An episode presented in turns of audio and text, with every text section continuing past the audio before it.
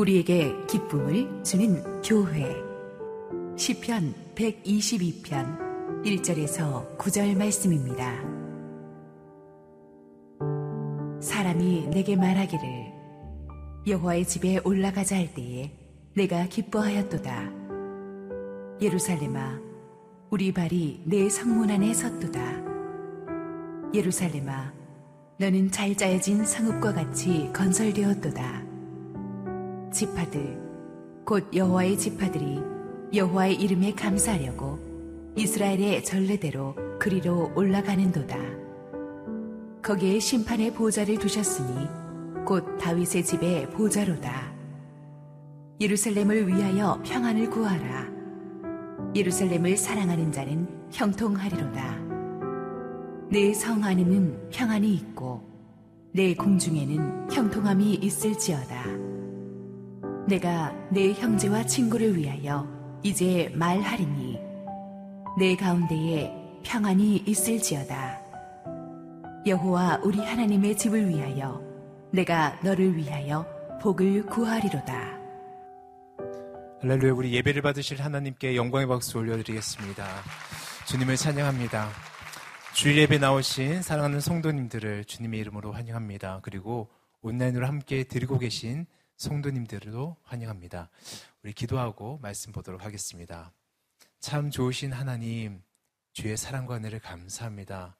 복된 주의 주님 앞에 나와 예배 드릴 수 있도록 인도하여 주셔서 참으로 감사합니다.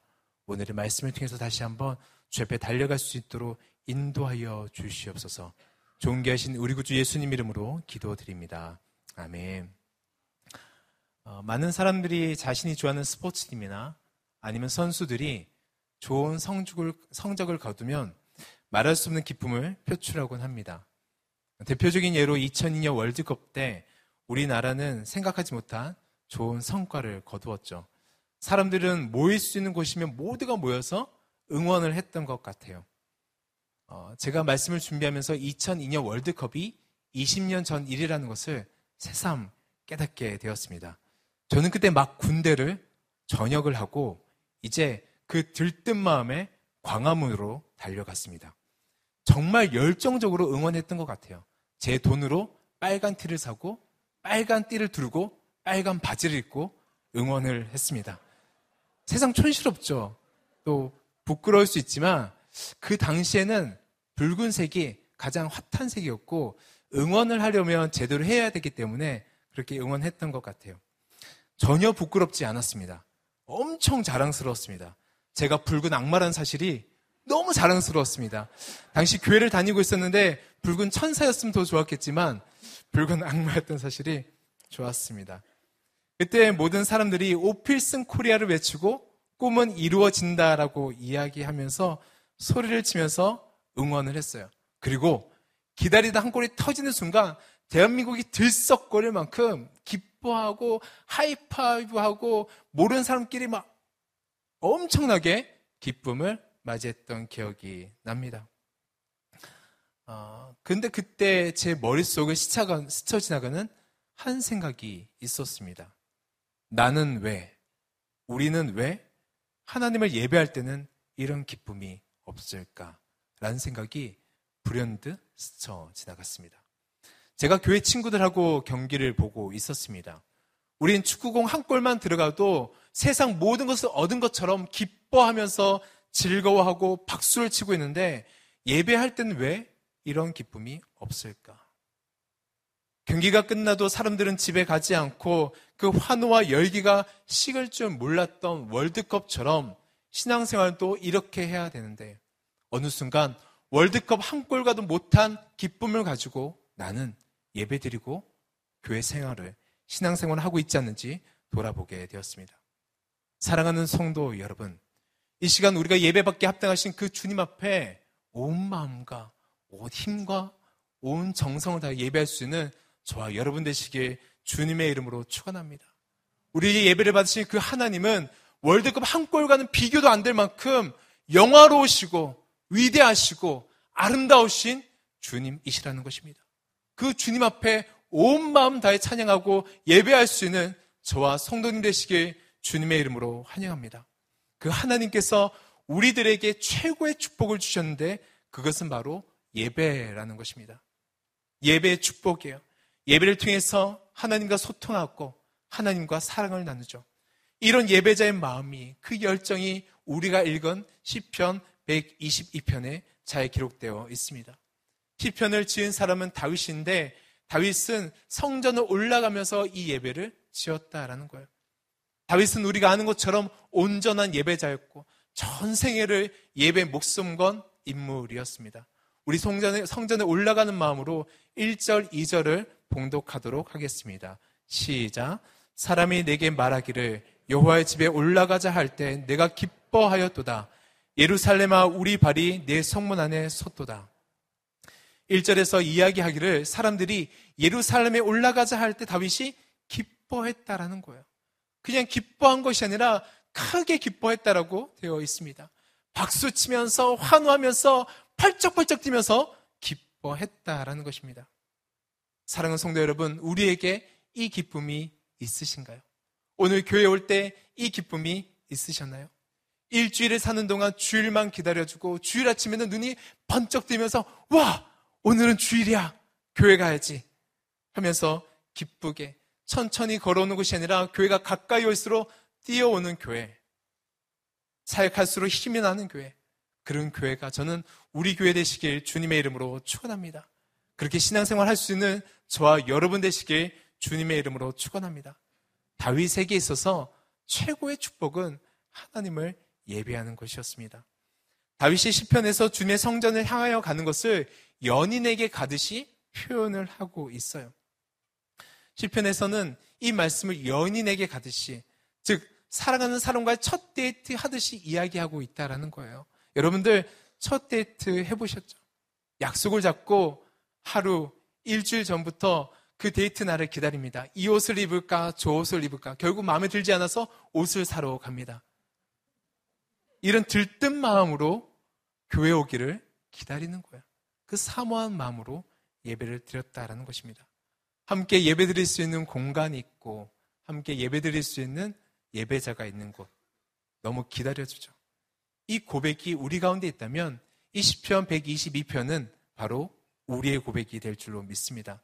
참 설레이는 것은 말하기를, 사람의 말하기를 예루살렘에 올라가자 할 때부터 기뻐했다라는 거예요. 흥분됐다라는 거예요. 다른 말 하지 않습니다. 옆에 사는 친구가, 옆에 동네 사는 친구가 교회 갈까? Yes! 너무 기쁜 거예요. 그것이 다윗의 고백인 것입니다. 우린 최근에 특별 40일 새벽 기도회를 잘 마쳤습니다.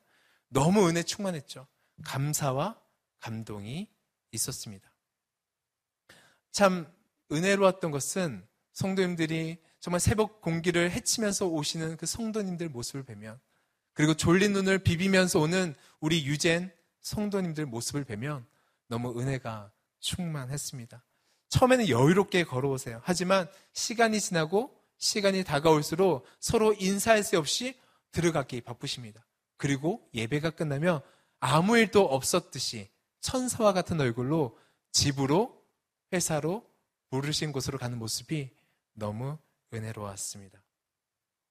이처럼 살아있는 교회는 벅찬 감동과 기쁨이 폭발하는 곳입니다. 그냥 있는 곳이 아니라 폭발하는 곳입니다. 그렇다면 이렇게 가고 싶은 교회의 특징, 나에게 기쁨을 주는 교회의 특징은 무엇인가? 바로 말씀이 살아있다라는 것입니다. 교회가 아무리 화려하고 편한 시설이 있고 모든 것이 완벽하다 할지라도 교회는 살아있는 하나님의 말씀이 있어야 된다라는 것입니다. 많은 교회들이 부흥을 경험합니다. 그런데 그 부흥을 따로 째, 때로는 짧게 경험할 때가 있어요. 그러면 그 부흥이 끝날 때 시점에 다시금 처음으로 돌아가서 부흥을 위해서 강구해야 되는데 그렇지 않고 다른 것을 강구하고 고칩니다. 바로 교회 시설을 고치고 프로그램을 만듭니다. 편한 시설을 만듭니다. 카페를 만듭니다. 하지만 거기에 답이 있지 않는다라는 것입니다. 바로 살아있는 말씀이 있어야 되는 것이죠. 식당은 뭐니 뭐니 해도 맛이 있어야 줄을 서서 먹습니다. 교회도 살아계신 하나님의 살아있는 말씀이 있어야 되는 것이죠. 맛집 식당은 멀어도 갑니다. 불편해서 먹기 힘들어도 기다립니다. 분명히 점심을 먹으러 왔다가 저녁을 먹어도 불평하지 않습니다. 우리 교회도 마찬가지인 것 같아요. 장소도 불편하고 우리 공간도 아니고 주차도 불편하지만 제가 위해서 성도님들 오시는 모습을 뵈니까 너무 은혜로운 거예요. 말씀이 살아있는 교회. 우리 교회에서 많은 것을 자랑할 수 있는데 그 중 하나는 바로 말씀을 대하는 자세에 있다라는 것입니다. 말씀을 대하는 목회자들의 자세, 그리고 말씀을 듣는 성도님들의 자세. 이것은 나이가 많건 나이가 적건 유젠이건 에버그리든 상관없이 모두가 말씀을 대할 때만큼은 진중하고 소중하게 말씀을 대한다라는 것입니다. 제가 한옥 목사님과 사역한 지 새로운 교회에서 사역한 지 벌써 13년이 흘렸습니다. 30대의 시간을 가장 행복하게 보낸 것 같습니다. 이 시간 동안에 많은 것이 변한 것 같아요. 장소도 옮기고 함께 사역했던 사역자들도 바뀌고 성도님들도 바뀌고 교회 많은 것들이 바뀌었죠. 10년이면 강산이 변한다라는 말처럼 많은 것이 바뀌었습니다. 그런데 변하지 않는 것이 있더라고요. 그것은 바로 말씀을 대하는 태도였습니다. 담임 목사님께서 말씀을 준비하시는 그 말씀의 태도, 목회자들과 유젠 전도사님들이 말씀을 준비하는 그 말씀의 태도, 일주일에 몇 번씩 말씀을 설교해야 되고 준비해야 되는데 그 누구 한 분 건성으로 말씀을 준비하지 않는다라는 것입니다. 교회가 살아있다라는 것, 그것은 목회자가 말씀을 소중히 여기는 것입니다. 아론의 아들 나답과 하비오는 아비오는 하나님께서 드리는 제사를 그 제사 때 하나님께서 명하셨던 불이 아니라 다른 불을 드림으로 인해서 그들이 죽임을 당했습니다. 이처럼 말씀을 전하는 것, 증거하는 것은 거룩함으로 나가야 되는 것이죠. 그렇다면 말씀만 잘 증거하면 될까요? 아니요. 바로 이 말씀을 받아 삶 가운데 열매를 맺는 성도님들이 계셔야 됩니다. 아무리 투수가 잘 던져도 포수가 받지 못한다면, 아무리 공격을 잘해도 수비를 못한다면 좋은 팀이 될 수가 없죠. 정성스럽게 준비한 말씀을 가지고 성도님들 잘 받으셔서 삶의 변화를 가지고 올 때 비로소 영적 상호 관계가 새로운 교회를 더욱더 새롭게 한다라는 것입니다. 이제 공동체 개강을 하죠. 순신방을 다닙니다. 그런데 제가 순신방 할 때마다 감동이 있고 은혜가 있는 것은 그 안에 말씀을 사모하는 마음이 있기 때문입니다. 맛있는 음식이 나와서도 아닙니다. 어, 오늘은 내가 좋아하는 음식이 나왔네? 아니요. 편한 장소도 아닙니다. 모두가 다 말씀을 사모하는 자세. 젊은 목회자가 준비한 그 말씀을 생명처럼 여기시는 성도님들 한 분한 한 분을 뵈면 고개가 절로 숙여집니다. 이것이 바로 마지막 때를 살아가는 성도의 모습인 줄로 믿습니다. 그래서 우리 교회는 예배를, 성경 공부를 코스를 통과하듯 하지 않아요. 다양한 프로그램이 있죠. 성경 전체의 맥을 잡아주는 성경 속으로. 그리고 기독교 교리를 1대1로 가르쳐 주는 CES. 성경을 쉽게 알 수 있는, 귀납법적으로 알 수 있는 커피 브레이크. 부부학, 부모학교, 마더와이즈, 많은 프로그램들이 있습니다. 패밀리 임팩트 등 많은 프로그램이 있지만 그것들을 코스를 밟아가듯 하지 않는다라는 것입니다. 말씀을 다양한 방법으로 익히죠. 하지만 그것은 코스를 지나가듯 하는 것이 아니라 더 주님의 말씀을 새롭게 알기 위해서 배운다라는 것입니다. 사랑하는 성도 여러분, 말씀을 사모하십시오. 말씀을 사모하십시오. 하지만 그 말씀이 우리의 지식을 채우는 지식 축적에 어떤 만족을 주는 것이 아니라 그 말씀으로 인하여서 우리의 지성을 깨우고 감성을 깨우고 영을 깨워서 그 삶의 열매를 맺을 수 있는 저와 성도님 되시길 주님의 이름으로 축원합니다. 이스라엘 백성들은 광야에서 만나를 먹었습니다. 신기한 것은 만나를 쌓아둘 수는 없어요. 그날 먹어야 됐죠. 오늘 받은 말씀으로 오늘을 살아내는 것입니다. 내일 먹었던 말씀, 그저께 먹었던 말씀이 아니라 오늘 먹은 말씀으로 오늘을 살아내는 것입니다. 먹었다라는 것입니다. 쌓아놓지 않고 먹었다라는 것입니다. 먹어서 소화시키고 나의 것으로 만들었다라는 것입니다. 말씀을 악세사리로 여기지 않았다라는 거예요. 장식품으로 여기지 않았다라는 거예요. 말씀을 나의 것으로 먹고 섭취했다라는 것입니다. 그럴 때 우리 영혼의 변화를 가지고 올 줄로 믿습니다. 그렇다면 이 말씀이 충만하다면 또 무엇이 있어야 될까? 바로 기도의 불이 있어야 됩니다. 그리고 그 기도의 불을 태울 뗄감의 기도가 있어야 되는 것입니다.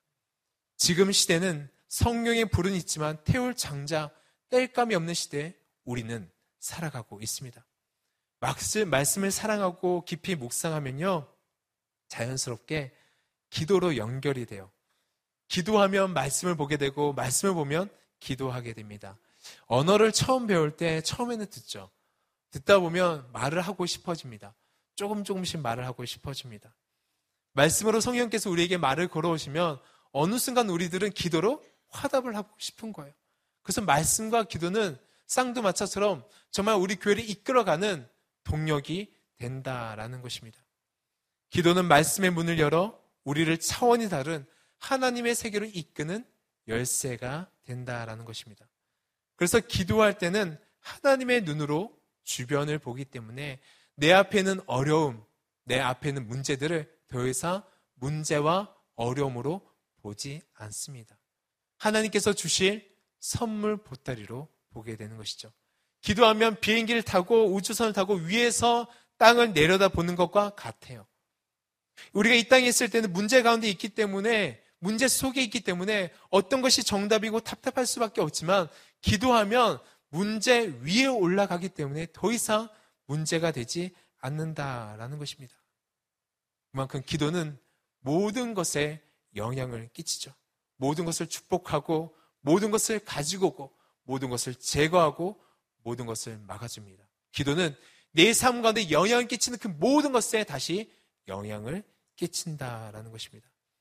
그래서 우리는 우리의 삶 모든 일에 기도해야 될 줄로 믿습니다. 사랑하는 성도 여러분, 기도해야 될 제목이 있으신가요? 기도해야 될 어떤 문제거리가 있으신가요? 그러면 기도하시기 바랍니다. 기도하시면 더 이상 문제가 아니라 하나님께서 일하실 축복의 통로가 될 줄로 믿습니다. 참 신기하죠. 40일 특별 새벽 기도를 할 동안에 우리의 상황은 그렇게 많이 바뀐 것은 없습니다.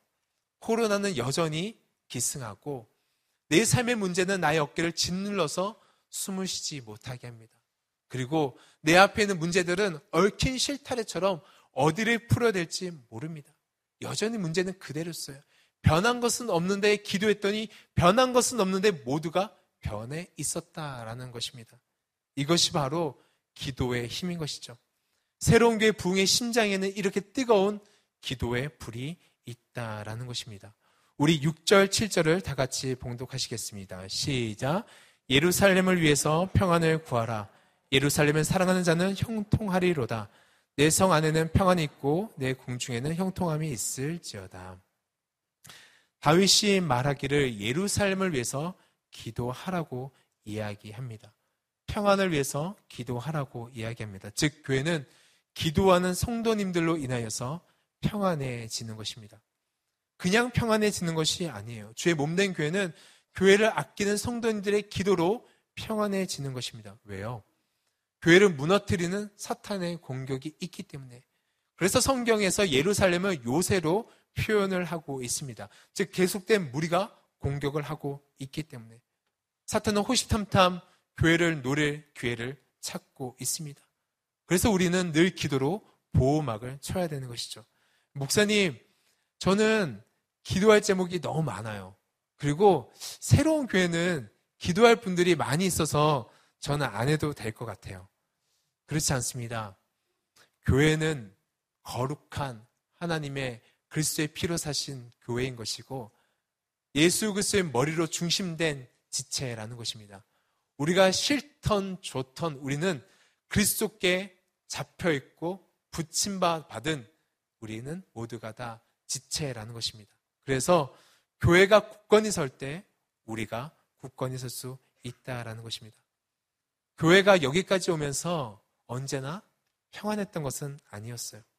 새로운 교회도 힘든 시간들이 있었어요. 그런데 그때 제가 많이 들었던 얘기, 가장 많이 들었던 이야기는 여보세요.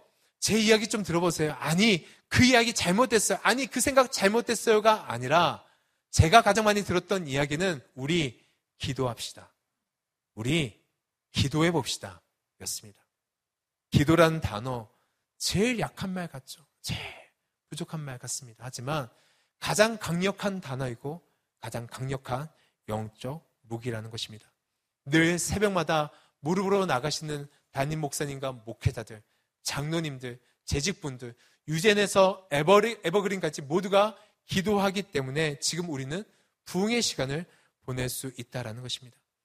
지금도 매 예배 때마다 중보 기도팀이 기도의 장벽을 쌓고 있습니다. 사랑하는 성도 여러분, 내가 쌓아 올린 기도의 벽돌 하나하나가 교회를 보호하고 우리 가정을 보호하는 기도의 장벽이 될 줄로 믿습니다. 우리 사무엘상 7장 13절 말씀을 봉독하시겠습니다. 시작. 이에 블레셋 사람들이 극복하여 다시는 이스라엘 지역 안에 들어오지 못하였으며 요하의 손이 사무엘이 사는 날 동안에 블레셋 사람을 막으심에 블레셋 사람들이 감히 이스라엘을 치지 못했던 것은 이스라엘 가운데 엄청난 무기가 숨어 있어서가 아니었어요.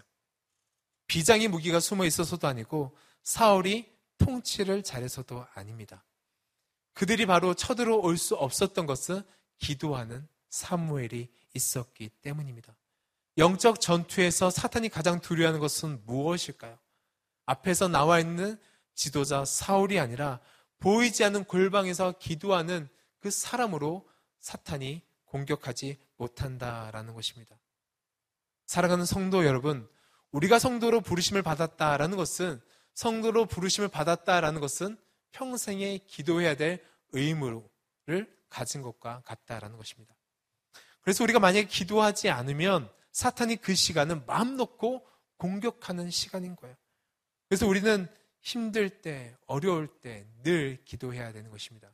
힘든 교회를 보면 기도의 소리보다 사람의 소리가 더 크죠. 사탄이 우리들에게 이런 마음을 심어줍니다. 너의 기도는 힘이 없어. 너의 기도는 능력이 없어. 너의 기도는 하나님께서 응답하지 않으셔. 라고 이야기하고 은심을 넣어줍니다. 하지만 그렇지 않아요.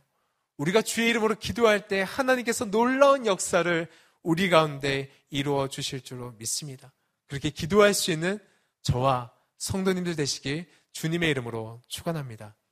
그렇다면 교회가 말씀 안에 하나가 되고 기도로 서로를 돌봐 준다면 무엇이 찾아오는가? 바로 기쁨이 찾아온다라는 것입니다. 겨울이 지나 봄이 오듯이 말씀으로 채워지고 기도로 충만해지면 영혼의 겨울이 지나 기쁨의 봄을 맞이하게 된다라는 것입니다. 지금 많은 교회들이 기쁨이 사라졌어요. 그런데 중요한 것은 기쁨만 사라진 것이 아니라 다음 세대들도 많이 사라져 있습니다. 한국 캠퍼스 보고마율이 5년 전만 해도 3%였습니다. 그럼 지금은 어떨까요? 교회를 떠나는 이들에게 물어봅니다. 왜 교회를 떠나냐고. 그러면 하나같이 이야기해요. 교회가 재미없다고, 지루하다고. 당연히 교회는 재미로 다니는 곳은 아니에요. 하지만 잊고 있는 것이 있습니다. 교회처럼 재미난 곳도 없다라는 것입니다. 이 세상에서 예배 드릴 때, 하나님을 높여 드릴 때 가장 재미있는 것입니다. 제가 찬양하는데 이게 주변을 돌려봤는데 연세가 있으신 에버그린 성도님들도 유젠의 아이들도 두 손 들고 박수 치면서 찬양하는 거예요. 세상 그 어디에도 이런 공간은 없습니다. 바깥에 나가면 이러지 않습니다. 교회만이 이렇습니다. 예배할 때만이 이런 기쁨이 우리들에게 찾아오는 것입니다. 그런데 이 기쁨을 잊어버리면 그 공간에 다른 것이 채워지는 것이 아니라 따분함, 분노, 분열, 영적 침체가 그 자리를 차지하는 거예요. 그래서 우리가 회복해야 될 것이 있더라면 그것은 바로 주님께서 주신 구원의 기쁨이라는 것입니다. 말씀과 기도로 나가면 기쁨이 들어오는 것입니다. 성령께서 임재하시면 우리 안에 사랑이 가득하고 두 번째로 희라 기쁨이 가득하게 된다라고 이야기하고 있습니다. 그런데 이 기쁨은 그냥 유지되는 것이 아닙니다. 바로 거룩으로 나가야 될 줄로 믿습니다. 다윗이 바세바와 범죄했을 때 그가 주님 앞에 기도하는 것 한 가지 저에게 구원의 기쁨을 회복시켜 주십시오라고 기도했죠. 죄를 지으면 하나님과 장벽이 쌓이게 됩니다. 사랑하는 성도 여러분, 교회는 완벽한 사람들이 모이는 곳은 아닙니다. 죄를 지었지만 그리스도의 피로 용서를 받고 씻음 받은 성도들이 모인 곳이에요. 그들이 모였기 때문에 기쁨이 살아나는 것입니다. 하나님께서 우리들에게 기쁨을 주실 때는 그냥 적당히 주시는지 않아요. 기쁨을 주신다라고 했을 때는 차고 넘치도록 주시는 거예요. 그리고 그 넘치도록 주신 기쁨이 있으면 전도할 수 있고 사역할 수 있고 선교할 수 있고 세상에서 승리할 수 있다라는 것입니다. 어떤 어려움 속에서도 이겨낼 수 있다라는 것입니다. 우리 그런 마음 담아서 좌우에 계신 분들께 이렇게 인사하고 축복하도록 하겠습니다. 성령 충만하십시오. 기쁨 충만하십시오. 우리 8절 말씀을 다 같이 봉독하시겠습니다. 시작. 내가 내 형제와 친구를 위해서 이제 말하리니 내 가운데 평안이 있을지어다. 말씀과 기도, 기쁨이 가득하고 이 말씀의 곳간에, 기도의 곳간에, 기쁨의 곳간이 가득하면 사랑이 흘러간다라는 것입니다. 사랑은 기독교의 완성, 주님께서 저희들에게 가르쳐 주셨죠. 신앙의 완성인 것입니다. 주께서 이 땅을 떠나시기 전에 제자들을 사랑하실 때 끝까지 사랑하셨다라고 말씀하시고 너희가 사랑함으로 인하여서 너희가 내 제자인 줄 알게 될 것이라고 이야기하고 있습니다. 교회 성장 식수가 올라갈수록 사랑의 지수도 올라가는 것이 당연합니다. 대형 교회라서 사랑이 없어. 아, 대형 교회니까 그냥 이런가 봐. 아니요. 대형 교회라서 사랑이 없는 것이 아니라 대형 교회라도 사랑이 가득해야 돼요. 주의 말씀 안에 거하면 그 진리 안에 거하면 교회 사이즈와 상관없이 주의 사랑이 넘쳐난다라는 것입니다. 어느 분이 저에게 이런 질문을 자주 하곤 합니다. 목사님, 목사님은 내성적이라고 하셨잖아요. 그런데 왜 앞에서는 찬양할 때는 그렇게 막 신나게 찬양하시고 성도님들 보면서 방긋방긋 웃는 거 보면 내성적이지 않는 것 같아요. 아니에요. 저 내성적이에요. 정말 내성적이에요. 제가 13년 동안 말해도 믿지 않으세요. 그런데 제 성격은 내성적인데 이렇게 예배 드리신 성도님들 보면 모른 척을 할 수가 없어요. 그리고 찬양할 때 기뻐할 수밖에 없다라는 거예요. 이것이 바로 교회인 것입니다. 우리는 하나님께서 맺어주신 가족입니다. 때론 부딪히고 오해도 있을 수 있어요. 그런데 하나님께서 우리를 맺어주셨다라는 거예요. 이곳에 나와 계신 사랑하는 성도님들, 내가 원해서 이곳에 나와 있다라고 생각할 수 있지만 전혀 그렇지 않습니다. 하나님께서는 우리를 부르시고 이곳에 불러주셨다라는 거예요. 한 분 한 분 부르셨다라는 거예요. 사탄이 가끔 우리를 공격합니다. 그리고 우리도 때로는 지칠 때가 있습니다. 늘 24시간, 365일 성령 충만하면 좋지만 그러지 못할 때가 있어요. 그런데 우리가 이 사랑의 공동체 안에 있으면요. 그 시험을 내가 이기는 것이 아니라 우리가 이기는 거예요. 그 문제를 내가 돌파하는 것이 아니라 우리가 돌파하는 거예요. 왜냐? 사랑의 줄로 묶여 있기 때문에. 그래서 우리는 우리가 서로에게 서로에 대해서 응원을 해 줘야 되는 것입니다. 전 지금도 저를 위해서 기도하고 있는 그 기도를 느낄 수가 있습니다. 사랑하면 이간질 하지 않고 잘 되는 것 배아파하지 않고 오히려 넘어지며 힘들어지면 용기를 줍니다. 한국 야구의 독특한 문화가 있죠. 바로 한 선수 개인 한 명한 한 명에게 응원가가 있다라는 거예요. 그래서 선수가 나오면 그 선수에 맞는 응원가를 불러줍니다. 때로는 실력 발휘를 못한다 할지라도 때로는 나오지 않아도 응원을 해줍니다. 무조건 응원합니다. 지금 우리는 서로에게 응원가를 불러줘야 될 시기라는 것입니다. 어떤 사람에게는 따뜻한 말 한마디, 어떤 사람에게는 뜨거운 중보기도, 어떤 사람에게는 수많은 말보다 뜨거운 포옹. 제가 어, 설교하러 위해서 올라오는데 강영구 목사님께서 힘내라고 파이팅 해주셨는데 정말 큰 힘이 되었습니다. 파이팅. 우리는 그런 힘을 받아서 앞으로 나갈 수 있는 거예요. 사랑하는 성도 여러분, 예배를 마치면 이제 집에 가셔서 부모가 자녀에게, 자녀가 부모에게, 성도가 성도들 간에 목회자와 성도 간에 서로에게 격려를 해주시길 주님의 이름으로 축원합니다. 그럴 때 기쁨이 넘치고 기쁨을 주는 교회를 경험할 줄로 믿습니다. 우리 3절 말씀을 봉독하시겠습니다. 예루살렘아 너는 잘 짜여진 성읍과 같이 건설되었도다. 잘 짜여진 성읍. 이것은 꽉 묶인 나무처럼 견고하다라는 뜻을 가지고 있습니다. 말씀과 기도, 기쁨과 사랑으로 섬기면 비로소 하나님의 사명을 감당하는 교회가 된다라는 것입니다. 하나님은 하나님의 그 기적이란 선물을 부흥이란 선물을 받을 준비가 되어 있는 교회 가운데 넘치도록 그 은혜를 부어 주세요. 한 개인에서 공동체에 이르기까지 그것을 맛보게 하신다라는 것은 우리에게 사명을 주신다라는 것입니다. 우리가 각자 신앙생활 하는 것 같지만은 그렇지 않다라는 거예요. 실로 우리는 엮여져 있습니다. 참 신기한 것은 부흥이 일어난 곳에 또 부흥이 일어나요. 그래서 새로운 게 목회자 면접을 볼 때 꼭 물어보는 것이 있습니다. 목회자 개인이 부흥을 경험한 적이 있으신가요? 왜냐? 그 부흥이 부흥을 가지고 오기 때문이죠. 이제 우리가 40일 특별 새벽 기도회를 통해서 상상하지 못한 은혜를 경험했습니다.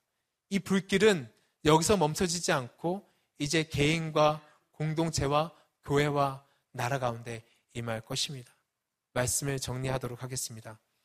사실 우리가 하나님께 기쁨을 드린다라고 생각했는데 말씀을 준비하면서 우리가 기쁨을 주는 것이 아니라 하나님께서 우리들에게 넘치는 기쁨을 주시는 것을 깨닫게 되었습니다. 부모가 자녀를 바라보며 이야기하듯 성경에서는 이렇게 이야기하고 있습니다.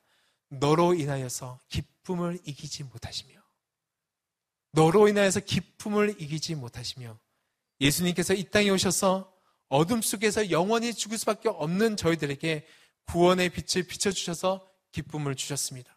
그리고 혹시 이 세상 살아가면서 기쁨을 잊어버릴까봐 교회를 통해서 우리의 기쁨을 회복시켜 주시죠. 오늘 설교의 제목은 우리에게 기쁨을 주는 교회입니다. 그런데 저는 마음속으로 우리에게 기쁨을 주시는 예수님이라고 이야기하고 싶어요. 사랑하는 주님은 몸된 그리스도의 몸된 교회를 통해서 우리들에게 기쁨을 주시고 계십니다. 이 기쁨 가지고 이 마음 가지고 맡겨진 자리에서 하나님의 꿈을 이룰 수 있는 저와 여러분 되시길 주님의 이름으로 축원합니다. 사랑하는 성도 여러분, 그거 아시나요? 한번 경험해 보셨나요? 누가 이렇게 이야기합니다. 제가 너 좋아한대. 몰랐어? 제가 너 좋아한대. 그러면요, 갑자기 어깨가 올라갑니다. 갑자기 눈이 띄기 시작합니다. 그리고 당당해집니다. 그 한마디 때문에 확인하지도 않았어요. 그냥 그 한마디 들었는데 당당해지고 어깨가 올라갑니다. 주님께서 우리들에게 말씀하십니다.